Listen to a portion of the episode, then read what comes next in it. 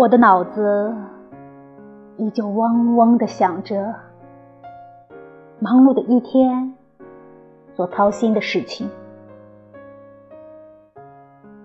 我坐在那儿，没注意到黄昏已深化为黑夜，亮光突然激动地穿过幽暗，仿佛用手指碰了我一下。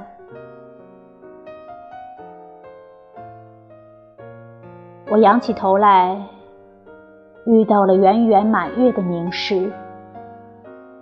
他惊异的睁大眼睛，像个孩子。他长久的吸引着我的眼睛。我感觉到，仿佛有一封情书，偷偷的投进了我的窗子。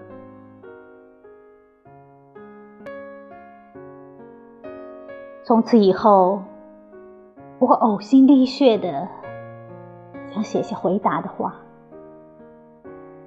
这话要芳香馥郁，如黑夜里看不见的繁花；